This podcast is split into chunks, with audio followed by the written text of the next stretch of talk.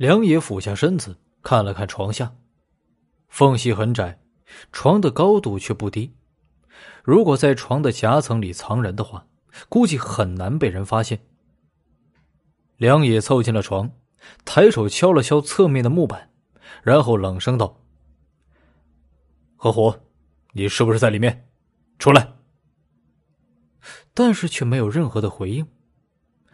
梁野用眼神示意了一下，另外两名刑警就开始对着木床敲敲打打，果然看到了一处不同寻常的痕迹，似乎是一扇可以打开夹层的小木门，巧妙的隐藏在木床周边的纹饰当中。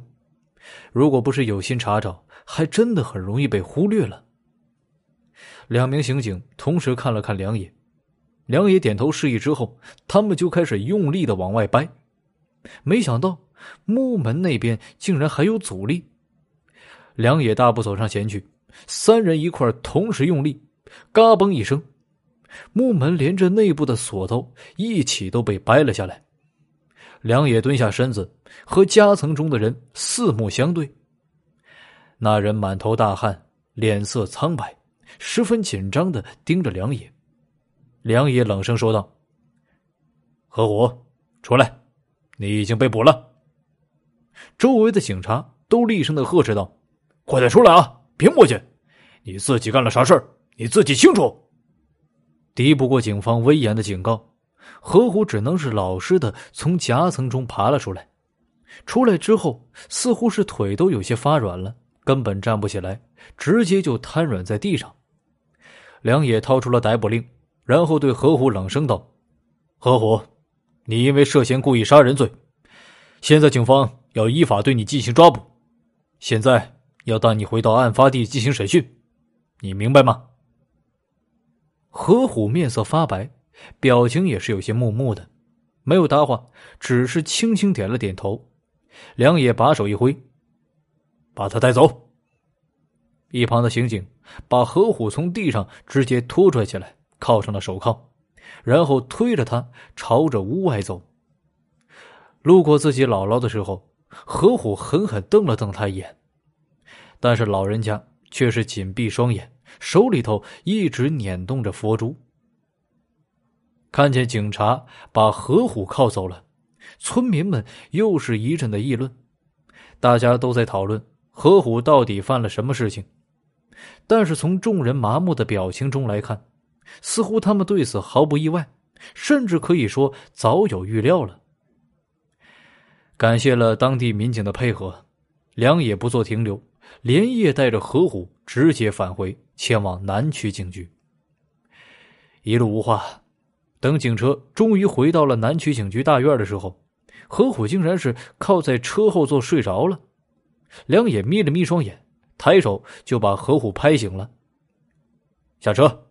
待会儿要对你进行审讯，你要如实招待，明白吗？何虎这才悠悠转醒，然后跟着几人下了车，向雷局长汇报之后，梁野直接带着何虎进入了审讯室，进行了突击审讯。此时已经是凌晨两点多了，但是具有重大作案嫌疑的犯人已经被抓捕归案，侦查小组的刑警队员们都毫无睡意。个个兴奋的通过监控观看审讯室里的情况。透过液晶屏幕可以看到，何虎此时被铐在审讯椅上，头深深的埋下，一言不发，似乎是想用沉默来抵抗警方的审讯。但是梁野也是审讯的老手了，这种伎俩在他面前毫不起作用。梁野低头看着手里的一份报告。这是法医室的刘法医通宵加班整理出来的最新报告，里面标注了许多证据，还有疑点，梁野都深深的记在心中。忽然，梁野抬起头来，冷声的问道：“何虎，你要如实招待，何小苦的人皮是你剥下来带走的？”何虎听了这话，有些茫然的抬起头来。似乎是没有听明白梁野说的话。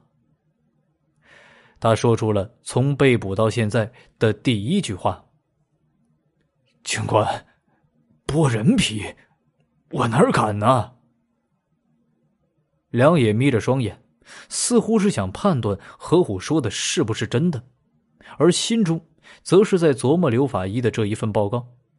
没错，在山中死亡的何小苦，不仅头部遭受到重击，被野狗啃食尸体，竟然还被人为的剥走了人皮。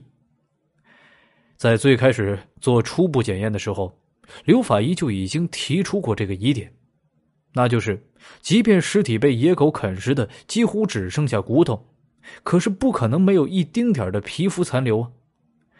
但是经过细致的区分尸体身上的伤痕，最终在尸体后背的位置脊椎上找到了类似解剖刀的痕迹。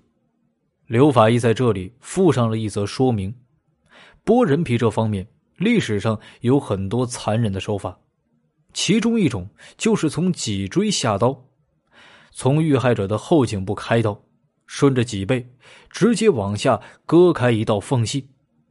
把背部的皮肤分成两半，再从这里撕开，慢慢的用刀分开皮肤和肌肉，就像是蝴蝶的翅膀展开那样撕开。这种手法非常的残忍，甚至有时候是古代专门用来活剥死囚犯的酷刑。一般受刑者通常要一天多才能够彻底断气。梁野紧紧盯着何虎。一拍桌面，问道：“何虎，我劝你不要有什么侥幸心理。我们警方既然抓到了你，把你带到了这里，那就说明我们已经有了关键性的证据。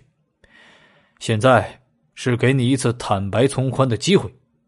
人命关天呢，如果你还撒谎，后果可是非常严重的。”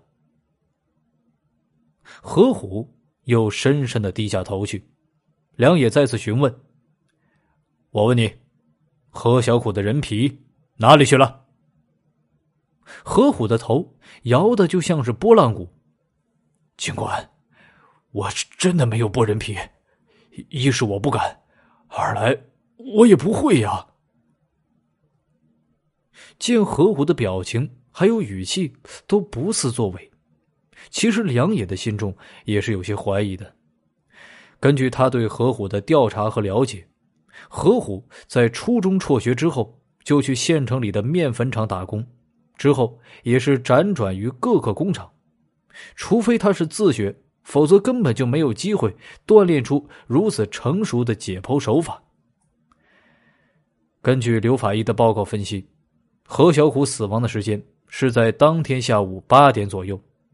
虽然是夏季，天色黑的晚，但是八点左右。天色也是比较昏暗了，能在这种环境之下从容的剥下人皮，这绝对不是一朝一夕能够练出来的。难道说何虎还有帮凶吗？亦或者剥皮的另有其人？梁野的心中不禁联想到了那个妇女提供的线索，在他当晚下班回村的时候。看到了一个拎着包的黑衣陌生瘦高男人，那个男人到底有没有嫌疑呢？